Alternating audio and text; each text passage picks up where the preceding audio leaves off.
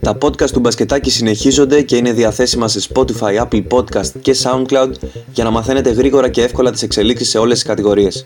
Ακολουθήστε το κανάλι της μεγαλύτερης ερασιτεχνικής διοργάνωσης της χώρας και μείνετε συντονισμένοι.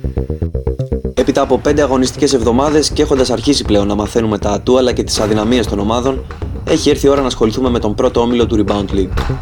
Πάμε λοιπόν να δούμε παρέα πώς διαμορφώνεται ο βαθμολογικός πίνακας μέχρι στιγμής. Η μοναδική ομάδα που παραμένει ακόμα αίτητη είναι οι Cavaliers. Με το περιφερειακό δίδυμο των Κωνσταντίνου Πάνου και Άγγελου Κούκη να σπέρνει τρόμος στις αντίπαλες άμυνες, οι Cavaliers φαίνεται να έχουν όλα τα φόντα για να πρωταγωνιστήσουν μέχρι τέλους. Ραμολιμέντα και West Side έχουν ξεκινήσει εξίσου καλά τη χρονιά, έχοντας ρεκόρ τέσσερα ένα. Η ομάδα του Ανδρέα Παραλαμβάντζα γνώρισε το βράδυ του Σαββάτου την πρώτη της ήττα από τους Spartans, εμφανιζόμενη για δεύτερο διαδοχικό παιχνίδι αποδεκατισμένη. Το σίγουρο είναι ότι το ρόστερ των Ραμολιμέντων έχει μεγάλη ποιότητα και αν καταφέρει να ξεπεράσει τα προβλήματα απουσιών, θα βάλει δύσκολα στους Cavaliers στο προσεχές μεγάλο ντέρμπι της έκτης αγωνιστικής. Ακολουθούν οι West Side που επίσης γνώρισαν την πρώτη τους ήττα το περασμένο Σάββατο από τους Cavaliers.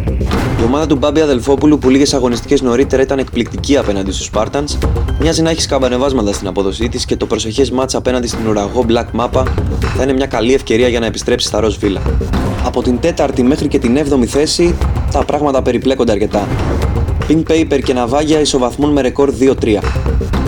Οι Pink Paper εμφανίστηκαν αποφασισμένοι το βράδυ της Δευτέρας και επέστρεψαν στα νικηφόρα αποτελέσματα έπειτα από τρεις ανεπιτυχείς προσπάθειες, παίρνοντας σημαντική βαθμολογική αλλά και ψυχολογική ανάσα. Τα Ναυάγια από την άλλη πήραν σημαντική νίκη απέναντι στους Grava Thunders χάρη στην εκπληκτική τους ευστοχία πίσω από τα έξι εβδομήντα πέντε. Η ομάδα του Λουκά Καραβασίλη μπορεί να βρίσκεται στο δύο τρία, ωστόσο αν θέλουμε να είμαστε δίκαιοι πρέπει να παραδεχτούμε ότι είχε πολύ δύσκολο πρόγραμμα στην πρώτη πεντάδα αγώνα. Στη συνέχεια, Spartans και Grava Thunders ισοβαθμούν επίσης με ρεκόρ δύο δύο.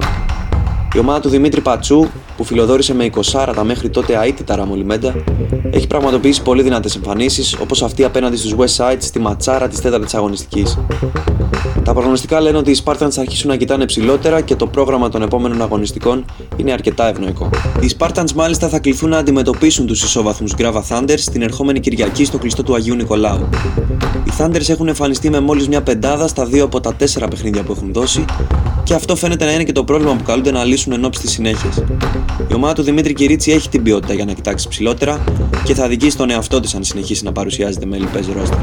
Στις τελευταίες δύο θέσεις βαθμολογίας βρίσκονται Ανακασιακός και Black Mamba, δύο ομάδες που δεν έχουν καταφέρει ακόμα να πετύχουν την πρώτη τους νίκη. Από τη μία, ο Νακασιακός κατάφερε να παρουσιάσει ανταγωνιστικό πρόσωπο μόνο απέναντι στους Grava Thunders. Από την άλλη, Black Mamba, που έχει γνωρίσει και αυτή βαριές ήττες, έδειξε σημαντική βελτίωση στο τελευταίο της παιχνίδι αφού λίγο έλειψε να σοκάρει τους πρωτοπόρους Cavaliers. Μαζί θα τα ξαναπούμε σε περίπου μία εβδομάδα για να σχολιάσουμε τα πεπραγμένα της έκτης αγωνιστικής που ανοίγει την αυλαία της την Κυριακή στο κλειστό του Σπάρτα.